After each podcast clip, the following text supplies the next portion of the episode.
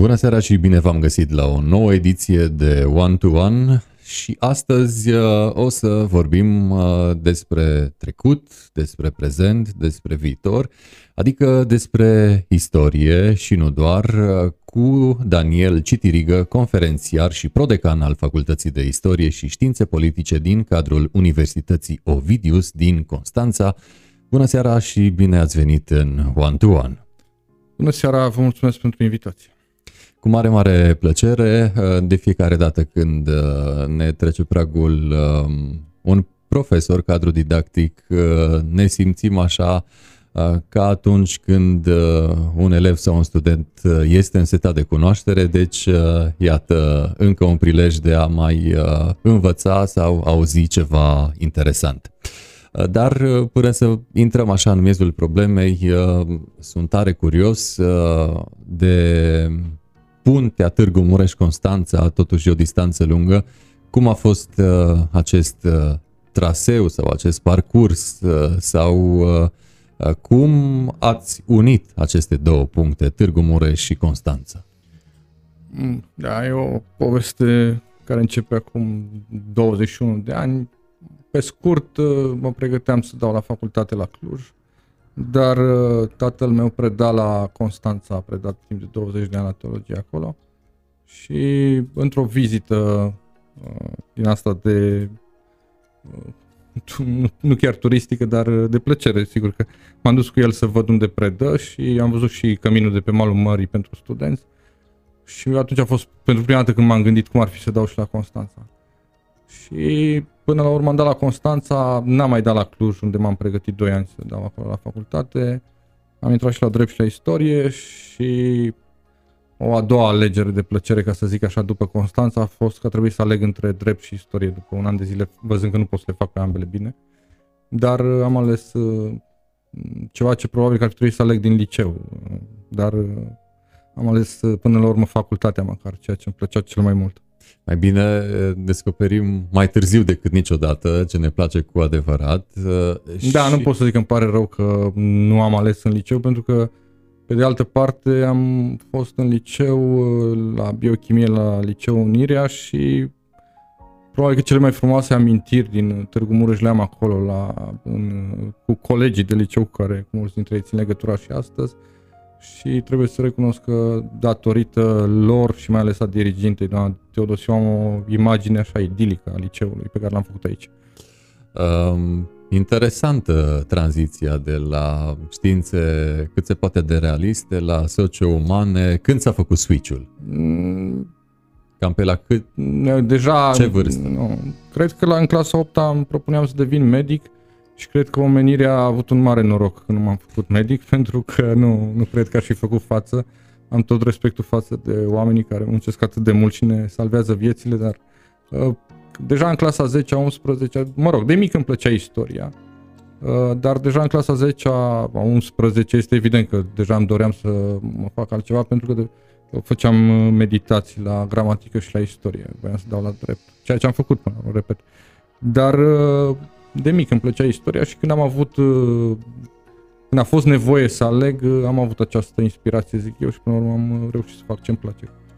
Deci, uh, vorba... Deci asta, așa a început drumul spre Constanța cu o vizită uh, să văd universitatea unde preda tatăl meu și asta a fost uh, suficient ca să mă conving că aș putea face o schimbare uh, a locului în care să, să petrec anii facultății. Plus că mai era și atractivitatea asta tânărului care are șansa să stea departe de casă și să fie într-un loc mai exotic așa. Și pentru mă mine... sperăm că părinții Pentru mine asta aud. suna foarte bine, să stau uh, cel puțin patru ani uh, să văd cum este să nu fi foarte aproape de, de părinți și asta m-a motivat cu atât mai mult. După care am făcut masteratul și doctoratul la, la București, la Academia Română, la Institutul Iorga și am dat concurs pe post de asistent și din 2007 predau la Facultatea de Istorie. Deci pe scurt cam asta ar fi, dar uh, e cert că în, uh, foarte mulți și pe studenții mei de astăzi îi întreb când aud că sunt din locuri mai îndepărtate, mai ales din Ardeal când aud că sunt, îi întreb de ce, de ce vin la Constanța și 90% spun că pentru mare. Deci asta acum sigur că pentru cei care nu au această atracția mării, poate că pare ceva uh, pueril. Dar pentru noi, cei care iubim atât de mult marea, să știți că este, poate fi câteodată un, un motiv destul de serios să te muți, să te muți acolo. Vorba cântecului, mă întorc la tine iar și iar uh, mare albastră. Exact. Um, vă vedeți la un moment dat predând și în Târgu Mureș? Da, e, orice este posibil și mai, nu, nu ai cum să negi, sau mă rog, poate că sunt oameni... Să nu spui niciodată, niciodată. Da, da, nu, dar poate că sunt oameni cărora nu le este drag orașul în care au crescut, dar din fericire eu nu fac parte dintre ei. Pentru mine, atunci când spun acasă, mulți colegi mă, mă, mă și corectează când spun că merg acasă și păi ei își dau seama ești. că eu spun despre Târgu Mureș că merg acasă. Da, ar fi foarte frumos, cred că orice om își dorește să predea în... Dar mă rog, pentru profesor cel mai important este ca să predai în primul rând unor oameni care, cărora le face plăcere să, să te asculte. Acum că acest loc este Târgu Mureș, București sau am colegi care predau în afară, asta este uh, secundar. Dar am uh, legături foarte bune cu istoricii de aici, pe care îi salut cu această ocazie și pot să spun că în Târgu Mureș sunt istorici foarte buni din punctul meu de vedere, unii foarte tineri care uh, sunt foarte bine pregătiți și un domn profesor pe care îl respect foarte mult uh, mai în vârstă, dar uh, uh, da, mi-ar face oricând mi-ar face plăcere să colaborez cu ei. Uh, există în multe domenii, oarecum așa, o uh, rivalitate între Transilvania și restul țării se simte și în rândul istoricilor o oarecare diferență de opinie când vine vorba de istorie între istoricii din Ardeal, Transilvania și cei din uh, Regat sau Moldova? Există, există școli de gândire, dar e foarte greu de generalizat, în sensul în care să spui că toți istoricii ardeleni au un apetit pentru a sau mă rog, uh, tratează un anumit subiect într-o cheie, cheie ideologică sau... Nu, asta nu se poate spune. Sunt subiecte favorite. Asta cumva și pe mine mă... Uh, trebuie să recunosc cumva când mi-am ales subiectul la, la doctorat, uh, a fost ceva prin care mi-am dorit să combin tradiția politică sau istoria politică a Transilvaniei cu istoria politică a vechiului regat, cumva o intersecție între am o teză de doctorat despre tentațiile federaliste din uh, perioada interbelică și unde poți să te joci între Balcani uh, și Europa Centrală. Apropo de asta, primul sentiment pe care l-ai când te muți în... Uh, și o să revin la ce m-ați întrebat, ca o paranteză, pentru mine primul sentiment atunci când m-am mutat la Constanța a fost că efectiv te muți într-o altă regiune a Europei. Deci nu doar a țării. Deci una este să te duci 500 de km, 600 de kilometri spre vest de aici din Târgu Mureș, unde, bun, putem să uh, fim siguri că suntem în Ungaria, dar uh, arhitectura orașelor, mentalitățile, uh, arta culinară sunt foarte, foarte apropiate de ce vedem în Târgu Mureș. Și alta este să te duci 600 de kilometri în sud-estul României, unde din, unde din multe puncte de vedere ești, uh, ești mult mai îndepărtat decât, uh, decât în vest. Adică ca mentalitate, ca masa de prânz, ca să zic așa, primul șoc ăsta pe care l-ai, nu mai zic de uh, individualismul pe care îl întâlnești într-un oraș port, care nu e doar la noi. E specific orașelor port, cred că din toată lumea. Uh, tipul de afaceri, o anumită toleranță la criminalitate, la corupție, la, adică este evident o, o altă mentalitate când ajungi acolo. E, și când mi-am ales teza de doctorat, tot asta mi-am dorit să fie o, un subiect care să atingă și mentalități din Ardeal și din, din vechiul regat, pentru că asta mi se părea că pot să fructific înțelegând mai bine. Sigur că te poți înșela, cu cât locuiești mai mult într-un loc, s-ar putea cu atât să fii mai subiectiv și de fapt să nu poți să scrii uh, adevărul despre locul acela. Dar uh, revenind la întrebarea dumneavoastră, sunt subiecte repet, care poate că sunt specifice. Cu siguranță istoricii în Ardeal discută mai mult despre uh, subiecte precum, uh, uh, știu și eu, greco, istoria greco-catolicismului, spre exemplu, sau despre uh, influențele iluminismului, sau despre uh, școala ardeleană. Este evident că se discută mai mult în uh, zona istoricilor din Transilvania de la Cluj, uh, și de la Târgu Mureș și de la Oradea decât în București. Cum uh, la București, bineînțeles, se discută mai mult despre boierimea sau se scrie mai mult.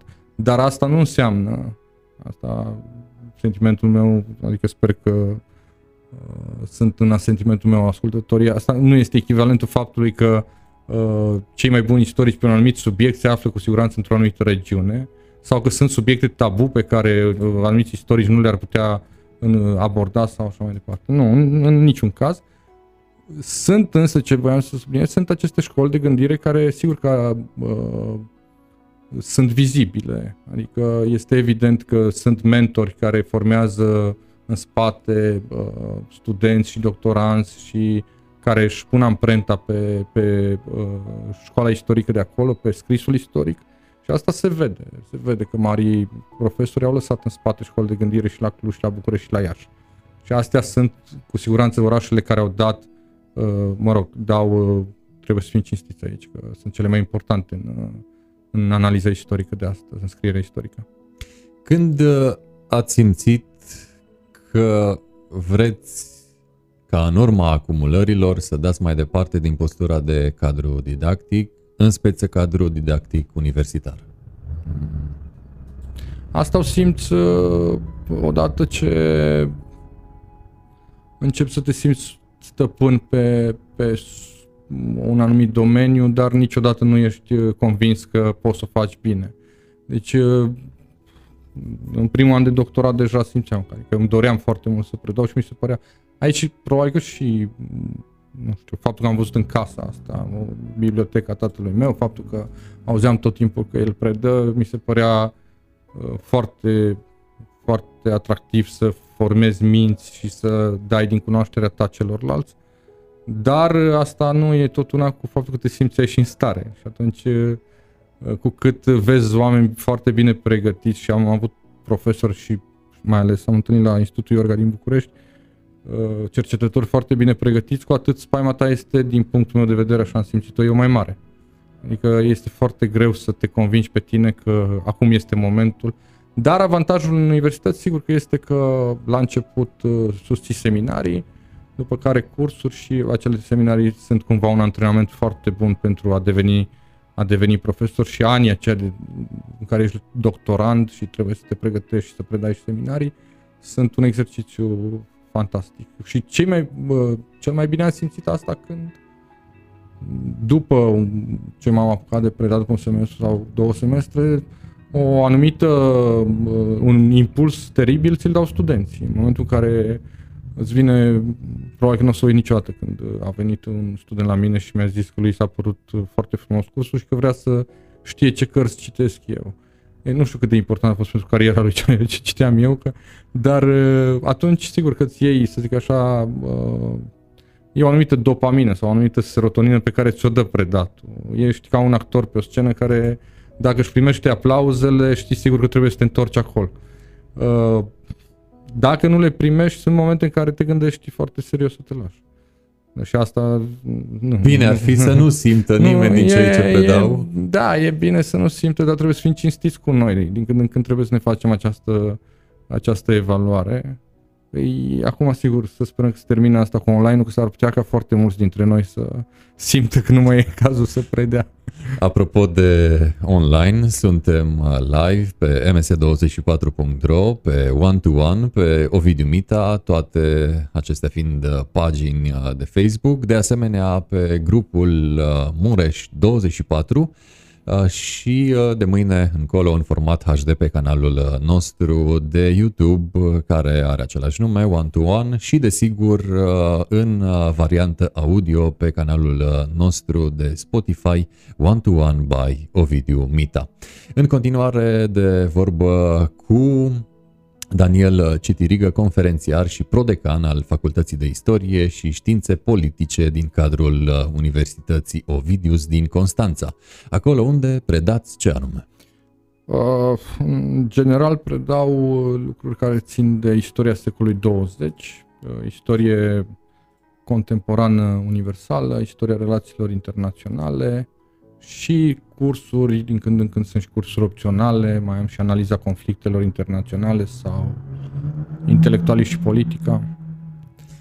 Dacă ar fi să faceți o paralelă sau un salt în timp uh, și sigur punctul de plecare fiind momentul în care ați debutat uh, ca și uh, cadru didactic universitar și momentele pe care le traversăm, timpul actual, cum ați caracteriza această perioadă? Cum simțiți această perioadă din postura de cadru didactic universitar? Cum o mm. percepeți? Evoluție, stagnare, pe alocuri involuție?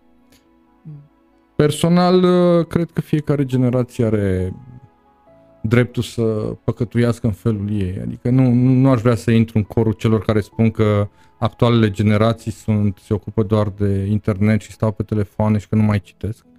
Uh, nu. Cred că pur și simplu sunt unele uh, comportamente care se schimbă în timp. Acum, sigur că personal nu cred că, cred că mult mai mulți colegi de-ai mei erau la bibliotecă în timpul uh, școlii decât uh, studenții de astăzi, dar asta nu înseamnă că ei citesc mai puțin. Poate de pe să, alte medii. Exact, s-ar putea să aibă alte surse de informare în mai multe limbi și așa mai departe. Uh, dacă este să mă raportez la cum eram eu student și ce, ce văd astăzi, cred că sunt mult mai grăbiți tinerii de astăzi, cred că n-au atâta răbdare sau lumea din jur îi obligă să fie mult mai, uh, mult mai dinamici și asta probabil că noi, fie noi suntem deja puțin demodați, că îi vedem așa, fie s-ar putea să nu aibă rezultatele pe care noi le vedem în potențialul lor. Deci asta o să vedem dacă chiar este atât de mare ruptura pe care noi credem că o trăim. Dar uh, pot să vă spun că din punctul meu de vedere există tineri studenți extrem de bine pregătiți, extrem de dornici de de cunoaștere, în special cei din Republica Moldova, tot timpul spun asta, că sunt extrem de bine pregătiți. Sigur că nu, la ei vin mulți cu bursă și atunci sunt cei mai buni ai lor, dar se vede că au un cel în a face o carieră în, în domeniul pe care și-l aleg și se vede că au uh, această conștiință că uh, România le oferă o șansă foarte bună să se îndrepte spre vest sau să-și schimbe uh, statutul social, ceea ce și profesional să se construiască, să-și construiască o carieră puternică. Și se vede foarte clar, adică ei nu au, uh, cel puțin studenții cu care eu interacționez în Republica Moldova, cei mai mulți dintre ei uh, nu au această întrebare la ce îmi folosește lucrul ăsta, că le învăț. Deci în momentul în care li se recomandă o bibliografie, știu sigur că trebuie să o citească și să o analizeze.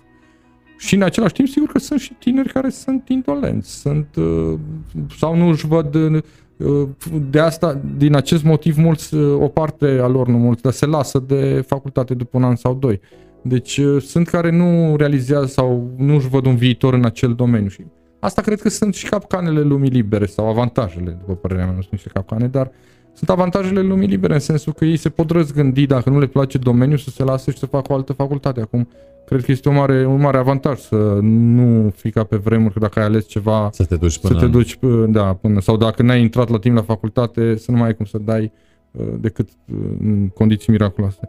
Nu. Deci lumea aceasta dinamică impune, din multe puncte de vedere, trebuie să se adapteze și ei, dar și noi ca uh, profesori. Apoi, sigur, dacă e să comparăm, uh, totul ține de politică. Adică toate toate reformele astea din educație cred că au afectat foarte mult încrederea în, în școală. Și noi, profesori, am afectat-o uneori, nu trebuie să ne excludem de aici, dar uh, cred că bâșbâiala asta din reformele din educație cu mai mulți miniștri decât uh, în orice alt domeniu, cu instabilitate, cu și este legea educației cea mai modificată lege din da, România. Deci- exact. Deci... Cum vine un ministru, cum își amintește, care nu știu câte amendamente de făcut, că pur și simplu nu mai recunoaște nimeni legea din 2011. Deci cred că toate astea se văd în uh, comportamentul și în uh, pregătirea studenților din, din România și mai ales din anumite domenii. Apropo de um, studenți și de trenduri și de lucruri observabile în timp, cred că anii 2000 au uh, fost uh, caracterizați de um, un interes exacerbat din partea absolvenților de liceu în a fi studenți, uh, astfel încât probabil a fost chiar o inflație de studenți în România pentru ca în prezent, dacă ne uităm pe datele statistice, să constatăm că a scăzut numărul de studenți din România, implicit și interesul față de învățământul superior. Aș vrea să aflăm care e trendul în Universitatea Ovidius din Constanța. Cum se simte acest trend național?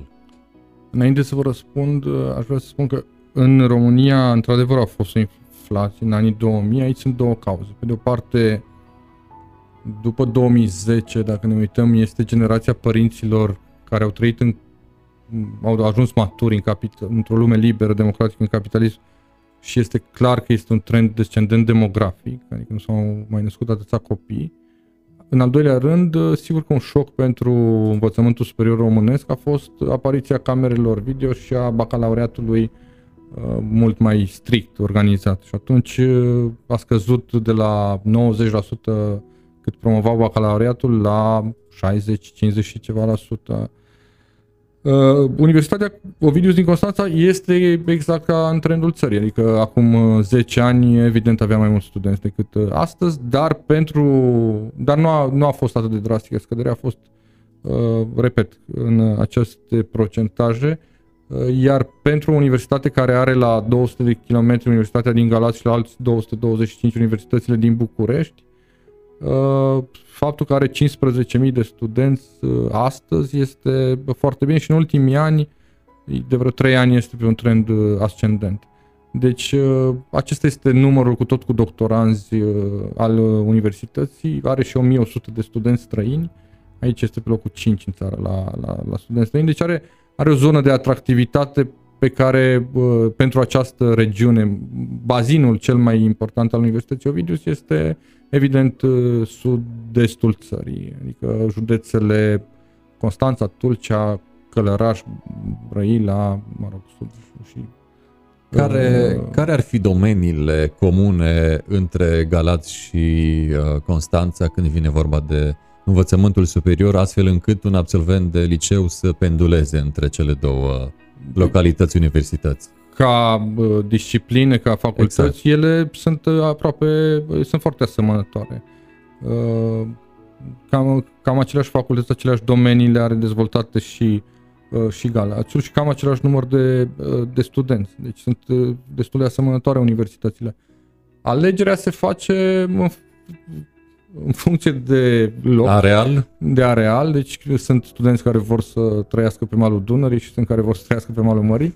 Uh, și în funcție de domeniul pe care ți-l alegi, în funcție de evaluarea fiecăruia, pentru că sunt domenii de inginerie navală pe care Constanța să zicem că le are mai bune sau Galațiul le are mai bune.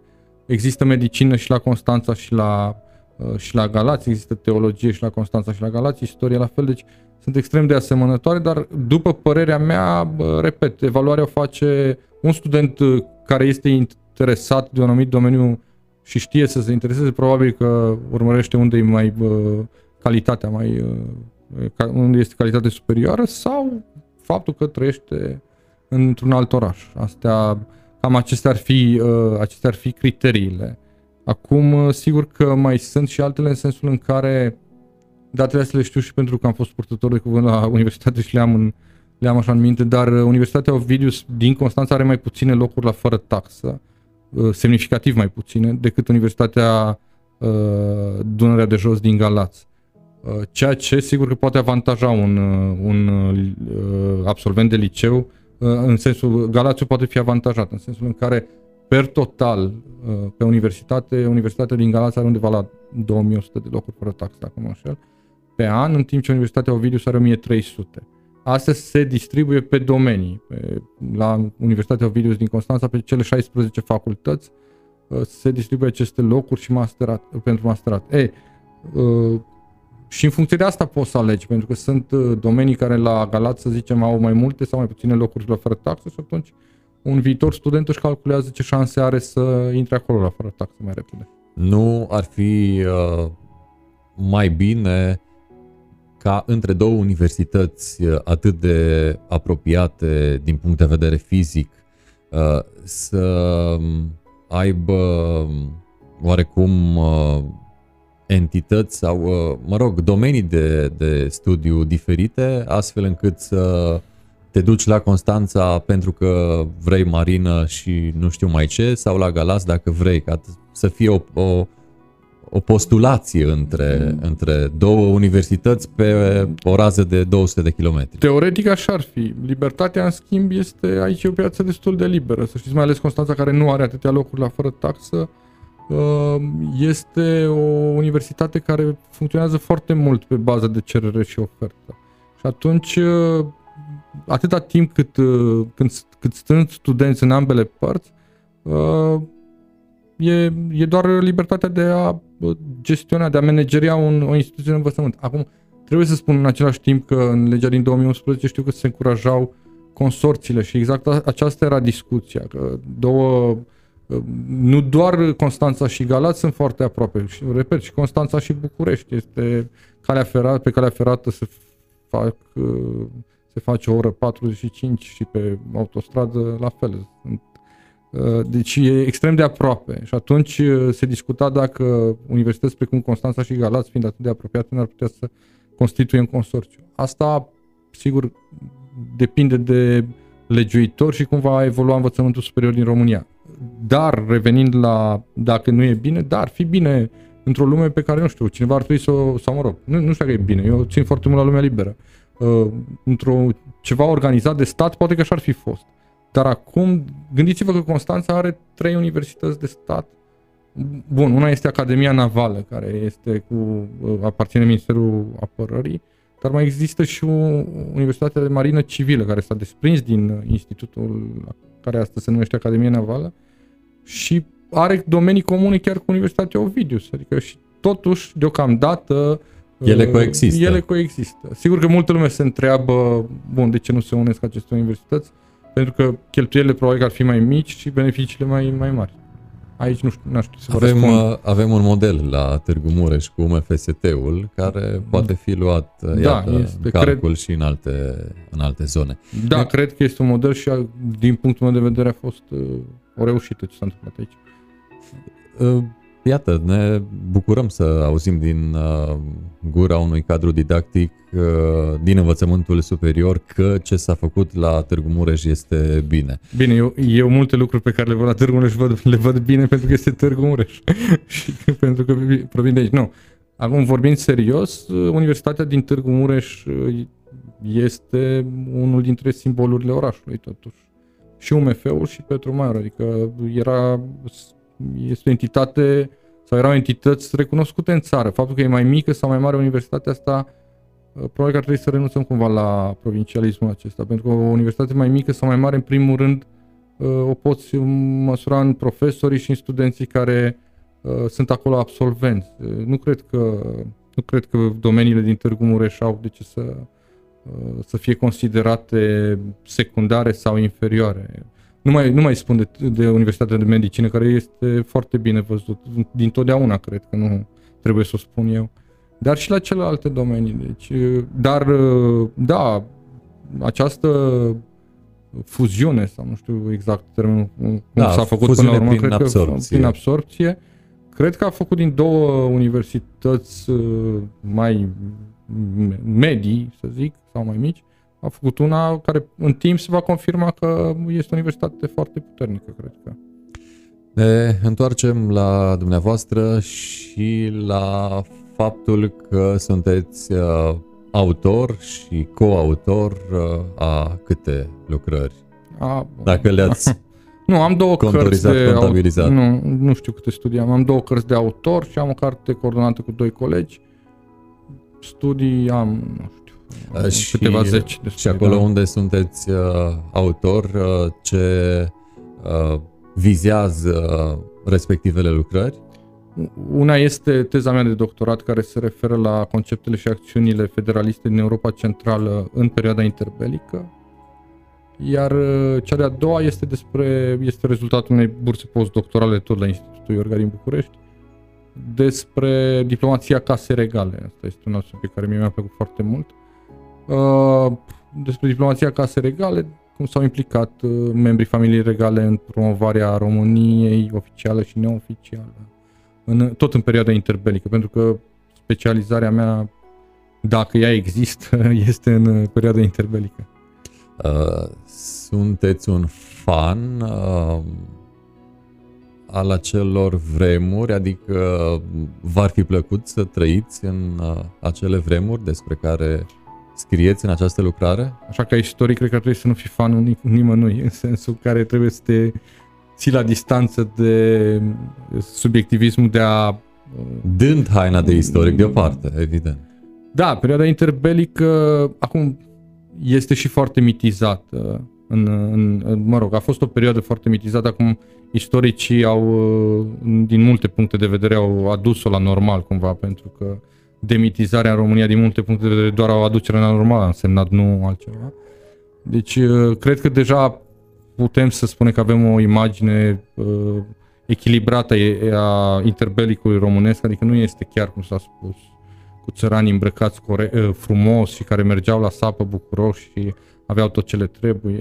Este o perioadă destul de grea în România în care aproape 50% din populație încă era analfabetă și așa mai departe, dar este una dintre perioadele fascinante și pentru mine care am studiat-o, da, uh, pot să spun că mi-ar fi plăcut din când în când, mi-ar plăcea să mă întorc în timp în, în perioada interbelică.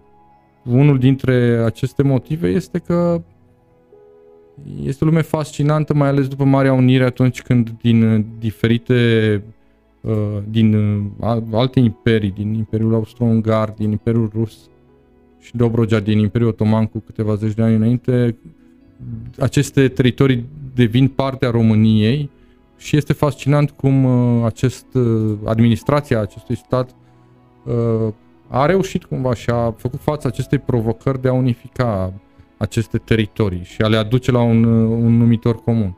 Apoi, la fel de fascinant, cred că ar fi dacă ne întoarcem în perioada interbelică să vedem ce s-a întâmplat după reforma agrară, cum arată România monarhică, nu mai spun că ar fi foarte interesant care este diferența dintre o republică și o monarhie. Altfel, sigur că sunt, spuneam că sunt mitizate un, unele subiecte și ar trebui să le readucem cumva cu picioarele pe pământ și noi să ne uh, punem așa puțin la rece când discutăm despre ele. Uh, multe din, uh, din tradițiile despre care astăzi vorbim și suntem nemulțumiți la clasa politică românească erau valabile și atunci și Uh, corupția endemică și tentațiile astea dictatoriale ale anumitor lideri și tentațiile regionaliste erau mult mai dezvoltate decât acum, după părerea mea. Uh, dacă, iată, spuneți că v-ați întoarce, dacă ar fi cu putință, în acele vremuri, din când în când, asta înseamnă că vă puteți uh, declara un fan al uh, regalității, deci un regalist, cum nu. se mai... Nu, nu. Nu, nu, nu. Adică, în primul rând, atunci când mi-am uh, ales lucrarea despre regalitate, am ales-o pentru că mă fascina subiect, mă atragea subiectul, dar uh, nu cred că e bine, în niciun caz nu este o lucrare monarhică ce am scris eu. Adică prin, primul lucru la care m-am gândit atunci când mi-am ales subiectul a fost că am citit foarte multe lucrări după 1900, înainte de 1990, monarhia fie nu exista, fie era un subiect cât se poate de negativ, dușmanul comunismului, da. evident. După 1990, unii istorici au trecut în cealaltă extremă în care monarhia era totul roz și ar fi fost totul foarte bine să fie doar monarhia. E, nu, nu cred că atunci când, dacă îți alegi un subiect despre monarhie, cred că ar fi bine să-l Uh, tratez fără tentația asta de a face statuie din uh, regii României sau din, uh, dintr-un regim monarhic. Nu, asta este ideea. Uh, și sper că nu așa am scos, am, am publicat eu o carte în sensul diplomația casei regale ar fi ceva, uh, cum să zic, nemai întâlnit de bun. Nu. Uh, referitor la că aș fi monarhist, asta, cum să zic, cred că nici nu e important dacă avem o monarhie sau o republică. Important este să fie un sistem constituțional și să fie democrație. Uh, deci uh, nu, nu cred că a avea monarh sau a avea președinte este cheia succesului în Europa secolului 21. Astăzi, într-o țară, avem modelul american de democrație care este prin definiție republican și funcționează foarte bine și avem modelul monarhic britanic care iarăși funcționează foarte bine, dar ceea ce stă la bază Noi este... nu suntem nici într-o parte, nici Nu, dar în ce stă cealaltă. la baza acestei funcționări este tradiția democratică și uh, respectul față de legi și față de, uh, de statul de drept și sigur că democrația are, după părerea mea, acest avantaj de a capacitatea de a se reînnoi continuu, chiar dacă greșește, cred că este un concept creștin, nu știu, sigur, dar îți cer scuze, te spovedești și o iei de la capăt, cam așa este democrația, adică dacă vă uitați, statele democratice funcționează foarte mult pe bază de adevăr în toate domeniile și de aici foarte multe dispute și scandaluri în comparație cu dictaturile. Uh, Statele democratice sunt primele care își recunosc uh, vina comună, cum ar fi Holocaustul, cum ar fi genocidul, cum ar fi uh, cum ar trebui să facem și noi din unele puncte, am făcut în anumite subiecte, dar cred că asta este o dovadă de, de, de maturitate democratică în momentul în care poți să-ți accepti greșelile și asta spun. Uh, perioada monarhică a României este una evident de uh, prosperitate.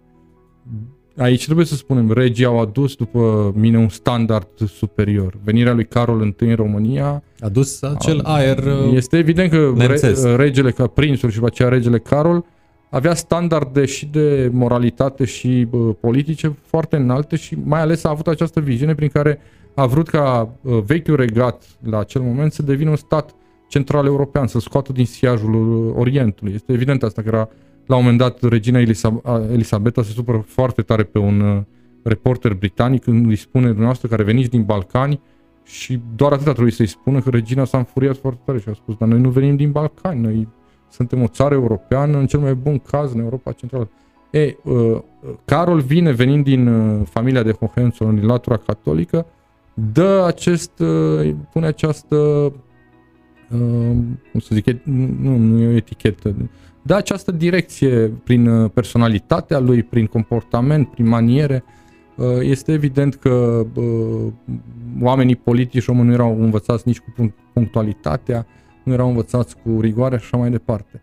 Deci monarhia, după aceea regele Ferdinand, mai ales prin uh, faptul că România alege tabăra învingătoare în primul război mondial și regina Maria la fel.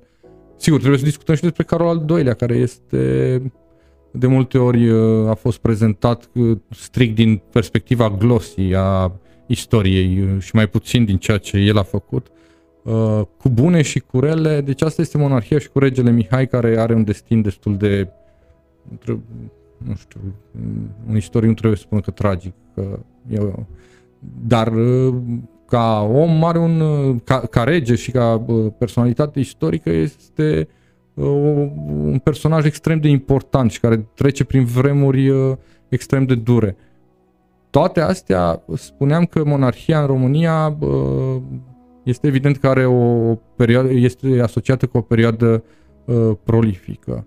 Asta nu înseamnă că, bun, și trebuie să spunem, Republica din România în 48 a fost uh, instaurată în 30 decembrie 47 și declararea ei în 48 a Republicii Populare a fost instalată cu tancurile sovietice, adică nu este Asta voiam să subliniez la început. Deci dacă discutăm despre faptul că populația și-ar dori republică sau monarhie, nu cred că este un subiect de uh, importanță capitală pentru un popor precum poporul român. Ceea ce este important este ca poporul să poată să aleagă informat și corect uh, acest lucru. Asta ar fi trebuit probabil să se întâmple în 1990, dacă nu ar fi fost uh, ca toată puterea să fie controlată de comuniștii din eșalonul 2 și televiziunea română și radioul să fie preluați de uh, să fie sub auspiciile lor. Și atunci cred că ar fi fost corect ca o perioadă să uh, să fie o perioadă neutră, poporul să fie informat corect despre rolul monarhiei, pentru că era uh, fusese Blamat. crescut și în, în propaganda doar bunicii noștri care prinseseră cine a avut bunici care prinseseră perioada interbelică și a războiului puteau să spună de fapt ceva real despre monarhie pentru că uh, manualele de istorie și cărțile fuseseră cenzurate și blamată monarhia cât de mult s-a putut. Toată lumea vorbea despre vagoanele de aur cu care plecase regele Mihai și așa mai departe, ceea ce evident că era un fals. Și atunci, dacă era o perioadă neutră și după aceea să fi fost un referendum eventual, adică să nu spune că se mă, Bun, să nu mai spunem că probabil că corect ar fi fost să se restaureze monarhia, care a fost dată, repet, printr-un act ilegal a fost uh, a fost uh, forțat regele să, să abdice. Dar dacă nu restauram măcar o astfel de perioadă neutră și să fie întrebată populația, atunci sigur că era interesant exercițiul acesta. Cum ar fi fost uh, România post-decembristă cu un conducător precum regele Mihai? Ar fi reușit el să tragă în sus clasa politică ce mai apoi s-a dovedit a fi foarte, foarte coruptă? Dacă aceeași clasă politică era oarecum uh, sub tutela regelui Mihai, cum oare să fi fost da, e, situația în România? E tipul acesta de istorie contrafactuală cu care, mă rog, mare parte din istorie spun că nu ai ce să cauți în domeniul acesta și erau și emisiuni la Discovery într-o vreme cu What If. E un exercițiu ce facem noi, adică uh, sper să înțeleagă tele, uh, urmăritorii. urmăritorii noștri că nu, nu, efectiv nu pot să spun uh, ce s-ar fi întâmplat dacă, dar ca exercițiu putem pleca de la anumite premise, în sensul în care uh, era suficient de Dacă abil? ar fi fost regele Mihai, cu siguranță nu am fi avut mineriadele. Cu siguranță nu am fi avut uh, discuția despre cât de mult a preluat uh, fostul staff comunist uh, frâiele noi, noi puteri. Sau poate că, asta spun că este un exercițiu, a fi monarh nu putea să controleze cum credem noi uh, frâiele țării. Dar cred că ar fi fost exact ceea ce Carol a adus atunci în România când a venit în 1866. Revenirea regelui ar fi adus alte standarde. Cred că la ora aceea a, a, ar fi avut pe regele Mihai uh, pe tronul României, ar fi schimbat pur și simplu perspectiva asupra României din Occident, adică ar fi fost văzută altfel decât cu Ion Iliescu în frunte, și standardele de uh, discuție la nivel politic, în sensul în care nu cred că regele Mihai s-ar fi tras de șireturi cu uh, oamenii politici și ar fi impus anumite standarde de... Nu, el nu putea să facă o clasă politică mai bună. Nu despre asta e vorba. Ci este vorba despre direcția în care ar fi cerut să meargă România. Este foarte posibil, cu siguranță, din 1990 ne-am fi uitat din prima spre Occident și nu după ani de zile. Este foarte posibil să fi intrat mai repede în NATO. Dar toate astea, repet, sunt uh, speculații pentru că noi nu o să știm de fapt niciodată o, un mic detaliu în, în istorie schimb, poate schimba uh, parcursul uh, uh, uh, a ceea ce urmează a doua zi. Deci un, un mic detaliu de, de multe ori mă gândesc, am mai dat exemplul acesta, cum ar fi fost ca Hitler să moară atunci când a fost atentatul împotriva lui.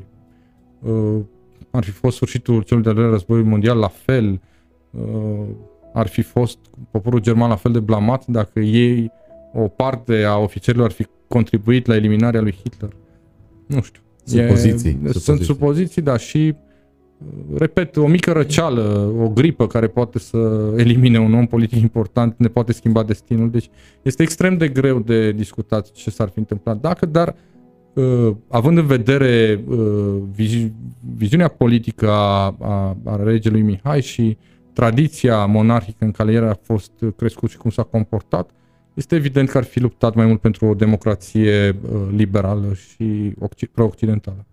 Uh, spuneați mai devreme că v-ați întoarce din când în când în uh, epoca interbelică, dar oare care să fie perioada în care ați trăi, așa, tot, tot restul vieții? Astăzi. nu, nu cred că nu cred că este un... Mie îmi place foarte mult, trebuie să ne obișnuim cât o fi viața de dură și este cu toate greutățile, cred că în sinea noastră, sigur, ne, noi ne-am dorit să trăim mai multe vieți și asta ne ajută romanele din alte perioade sau un film sau, în general, cărțile care te reușesc să te transpună. Noi ne dorim mai multe vieți și le, cred că le trăim într-un fel sau altul.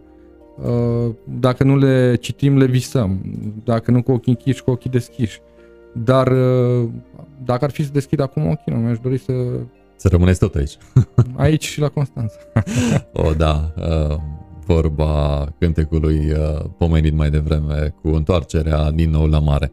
Uh, pomeneați mai devreme despre faptul că um, dacă am fi avut monarh, am fi fost îndreptați înspre vest și n-am fi tatonat cu estul o perioadă după 90.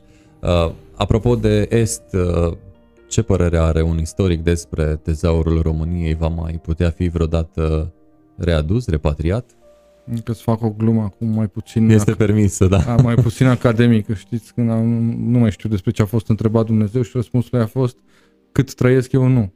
Uh, deci uh, cam așa e asta cu tezaurul. Nu cred că uh, în primul rând tezaurul efectiv pe care România l-a transportat în Rusia în 1916 și 1917 acele lingouri, acea aproape 100 de tone de aur, partea cu aurul personal cred că nu mai există din ce am citit. Adică și uitându-ne, uitându-ne la istoria Rusiei, când în al doilea război mondial uh, Rusia ar fi vândut orice și și-a înfometat populația, Stalin și așa mai departe, uh, cred că nu a avut grija că să păstreze, ne mai păstreze da, nouă. Uh, s-ar putea ca din, încă din timpul lui Lenin o parte din el să fi fost, să fi fost vândut, pentru că am citit câteva lucrări pe subiectul acesta și la un moment dat chiar s-au găsit prin, uh, prin Extremul Orient uh, monede de vânzare din, uh, din tezaurul românesc. Asta strict vorbind despre acele lingouri. Altfel, sigur că Rusia ar putea să ia decizia să returneze aurul României, pentru că Rusia produce de câteva ori cantitatea de aur pe, care, pe an pe care ne-ar datora o nouă. Problema este de dacă Rusia și România au uh, relații diplomatice și politice atât de uh, intense încât să se ajungă la acest subiect. Deci problema tezaurului pentru istorici este destul de clară, sau mă rog, s-a scris despre asta, există o comisie a istoricilor, o comisie română-rusă a istoricilor care studiază tezaurul, dar este evident... Uh, de fațadă, probabil. Mm, ei studiază, nu, și s-au descoperit lucruri interesante în comisia. A publicat Marian Voicu, care este, uh, este jurnalist la TVR și un foarte bun documentarist, după părerea mea, și chiar a fost la Constanța și am discutat despre, am lansat cartea acolo. Și el, fiind jurnalist, a trecut dincolo de, de documentele istorice și a ajuns și a stat de vorbă chiar cu președinții uh, celor două comisii și uh, el cumva demonstrează destul de clar că problema este una politică de la nivel foarte înalt. Președintele comisiei din partea rușilor Președintele Comisiei la un moment dat recunoaște că telefonul care duce la Kremlin este sursa discuțiilor uh, până unde merg ei în aceste discuții. Dar acolo spunea că unele lucruri s-au, uh, adică nu știu, că evident nu este degeaba această comisie, uh, în sensul că, spre exemplu, una dintre persoanele, unul dintre istoricii din Rusia a găsit un document, partea română nu mai știa exact ce conține Uh, tezaur și a găsit un document din tipul Leni care era un proces verbal exact cu toate cu toate detaliile. Uh, inițial partea rusă a zis că o să dea un CD cu înregistrarea acelei conferințe, până la urmă n-a dat CD-ul, dar uh, între istorici se duc, uh, tratat, uh, se duc uh, discuții și se documentează, să zicem, cât se mai poate documenta. Dar este evident o problemă de diplomație și de politică. E, dacă vreți, uh, concluzia, să preiau de la Marian Voi, cu concluzia lui care mi se pare foarte legitimă, Uh, România spune, dacă vreți relații mai bune cu noi, dați-ne tezaurul. Rusia spune, dacă vreți tezaurul, faceți relații mai bune cu noi. Deci ăsta este cercul vicios în care se, se învârt uh, cele două țări. Problema, ce voiam să subliniez, că uh, mă îndepărtez puțin de subiect, dar voiam să revin puțin, în sensul în care problema dintre România și Rusia, după mine, nu este cantitatea de aur. Este evident, repet, una politică și nici măcar aurul cred că nu este cea mai... Chiar dacă noi cei mai mulți am fi atrași să nu, acolo când au fost transportate în acele vagoane, nu a fost doar aur. Au fost uh, foarte, documente. Mult, foarte multe documente din mănăstiri care sunt foarte importante pentru, uh, pentru perioada medievală a, a României. Deci cele mai valoroase documente se țineau la ora aceea în mănăstiri și acele documente, în marea lor majoritate, cu o excepție undeva în Moldova, un stare n-au vrut să dea nimic, uh, au fost puse în acele uh, vagoane și au fost transportate acolo. Apoi, uh, inclusiv uh, veșmintele uh, regilor României, atunci când regina Maria și regele Ferdinand se întorc în uh, București, după ce se termină războiul, când se întorc de la Iași, regina Maria era îmbrăcată în niște haine uh, de împrumut de la rudele sale, pentru că e, inclusiv acele au fost trimise. Au fost trimise și manuscrisele lui George Enescu, care au, au fost într-un gest de mărinimie, Rusia ne trimite astea înapoi. Uh, Rusia a făcut niște gesturi în anii 30 și 50 când se mai încălzeau așa relațiile, dar sigur că nu, nu s-a discutat despre aceste documente și despre aur. Dar eu personal cred că aurul nu este o problemă pentru, pentru ruși. A, Voința cantitatea- probabil e Da, în joc. și relațiile dintre România și Rusia în această perioadă, nu știm dacă se vor schimba, dar după părerea mea, într-o, în această generație nu vor ajunge atât de calde încât să... Pentru că nici România nu are motive sau nu simte că uh, ar avea motive să se apropie de Rusia și Rusia nu dă semne că s-ar schimba astfel încât să... Apropo despre ce vorbeam, despre democrație și adevăr, nu pare că Rusia ar fi dispusă să recunoască uh, și greșelile sau uh, uh, timpurile mai puțin, uh, mai puțin benefice din istoria noastră comună. Faceți uh, parte dintr-un uh, sistem în care suferă modificări de la an la an, poate chiar uh, de mai multe ori uh, într-un an, inclusiv legislativ. Uh, Un sistem uh, pe care cu toții uh, ni l-am dorit ca afară, așa spunem cu toții, ori în acest sens v-aș întreba ce vă des- uh, displace la acest sistem din care faceți parte, că sigur nu este roz uh, uh, în culoarea roz nici învățământul uh, superior. Uh, în primul rând, din predictibilitate. Lipsa de predictibilitate, adică nu... În, uh, țin minte când în 2007, când am devenit uh, asistent titular, uh, aveam o grilă după care uh, puteai să devii lector. Până am devenit lector, cred că grila aia s-a schimbat de 3 ori. După care, până am devenit conferențiar, s-a schimbat de vreo, încă de vreo 4-5 ori. Adică eu nu pot să-i spun astăzi unui tânăr dacă vrei să devii un uh, universitar cu o carieră clară, uh, trebuie să faci lucrurile acestea. Sunt, cunosc tineri istorici care scriu cu adevărat în reviste foarte importante din uh, Europa și din lume și nu, uh, nu li se punctează așa cum ar fi, ei erau obișnuiți, să zicem, în școlile din afară de unde, de unde proveneau. Totul este atât de, uh, nu știu, nu, nu, efectiv nu poți să ai o stabilitate și asta este extrem de important, pentru că sistemul universitar, vrând nevrând, este unul ierarhizat. Adică pornești de la asistent, după care devii lector, devii. Da, poți să devii lector, conferențiar și profesor și conducător de doctorate. Toate astea depind de anumite legi. Ei, în momentul în care legea se schimbă, că astăzi tu ai, o, ca- ai un portofoliu de uh, studii în spate și mâine se schimbă legea care îți poate anu- anula jumătate dintre aceste studii pentru că ele nu se mai încadrează la nu știu care dintre sisteme, sigur că este între timp pare că s-a stabilizat, s-a maturizat cumva sistemul pentru că nu, nu s-au mai anulat așa, dar uh, asta este una dintre una dintre probleme sau cea mai mare ca om angajat în sistemul de învățământ uh, superior, ca profesor în uh, sistemul. Uh, o altă problemă, sigur că provine de la noi. Adică nu știu dacă sistemul trebuie să te facă competitiv sau noi ar trebui să ne simțim așa. Odată devenit uh, membri titulari într-un corp universitar, cred că multe, multe din aceste neajunsuri ale învățământului poate că s-ar rezolva dacă noi ne-am uh, simțit într-o competiție continuă. Și sigur, nu în ultimul rând, uh, personal mi-ar, mi-ar plăcea ca uh, cei care fac uh, ca profe- legiuitorii, oamenii politici care fac legea, să se consulte, um, nu cu noi neapărat, nu, nu despre asta e vorba, ci să se consulte cu specialiști, fie veniți din străinătate, fie cu români de acolo, fie cu, efectiv cu profesori din afară, când vor să schimbe, dar, dar care să țină, să fie un consens și să spună această generație uh, va lucra după acest sistem, se va uh, angaja și va, uh, se va maturiza în acest sistem și să știe tinerii ce au de făcut.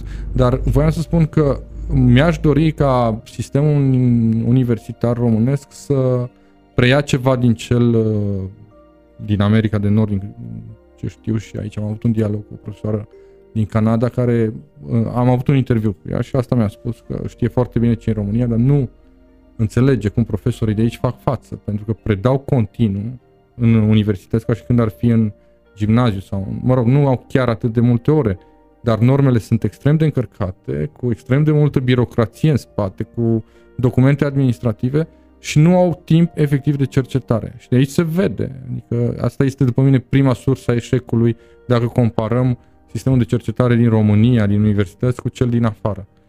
lăsând la o parte că au tradiție de sute de ani de competiție, pe care noi încă poate nu avem, dar uh, în momentul în care un profesor uh, din afară are șase luni de predare și șase luni de cercetare, în timp ce la noi sistemul este făcut, uh, predai zilnic în, și poate te duci vara la arhive sau când apuci într-o săptămână zi liber și te duci la arhive, nu ai uh, timpul necesar de a găsi tot ce vrei, nu ai timpul necesar de a uh, de, cum să zic, de a analiza matur acea informație. Pentru că uh, acum, sigur, eu sunt uh, foarte tânăr pentru un istoric, dar un lucru este cert.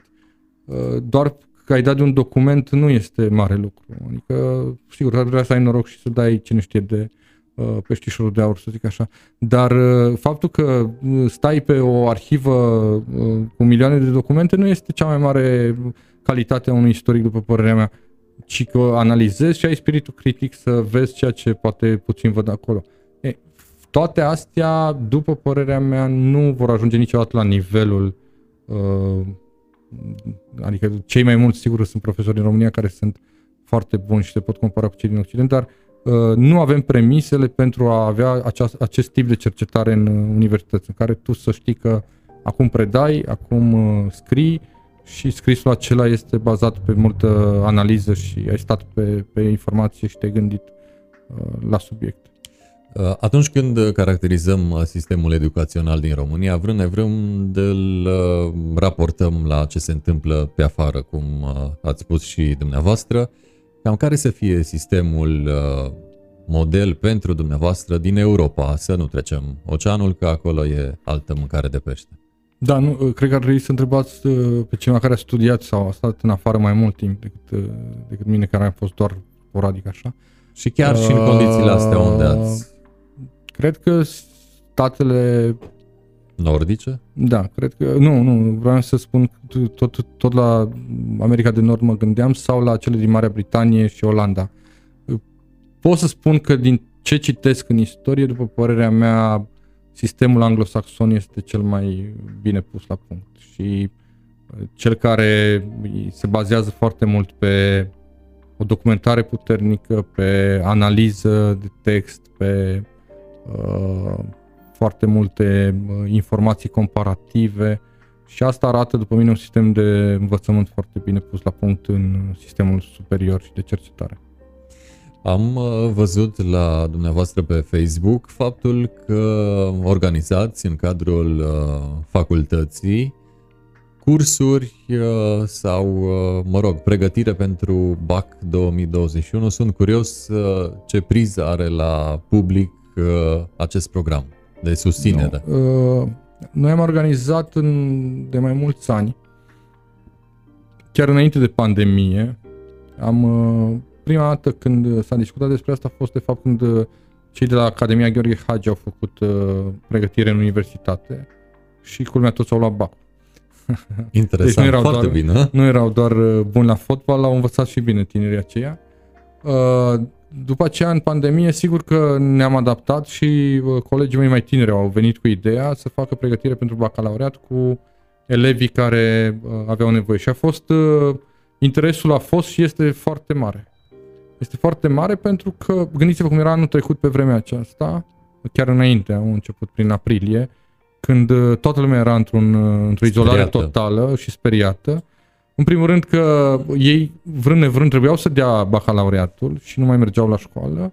În al doilea rând, în unele uh, cazuri, nu știu, ce, nu știu care era motivul, că unii se plângeau și de orele de, de istorie din, din liceu uh, și pentru unii, mulți spuneau că abia așteptau să intre în interacțiune cu profesori din alt, din alt mediu și pentru ei cred că este o o oportunitate asta să vadă cum, se, cum, poate pre, cum predă un, un profesor la universitate și mai ales se compare și cu colegi din alte licee. Acolo online se întâlneau mai mult.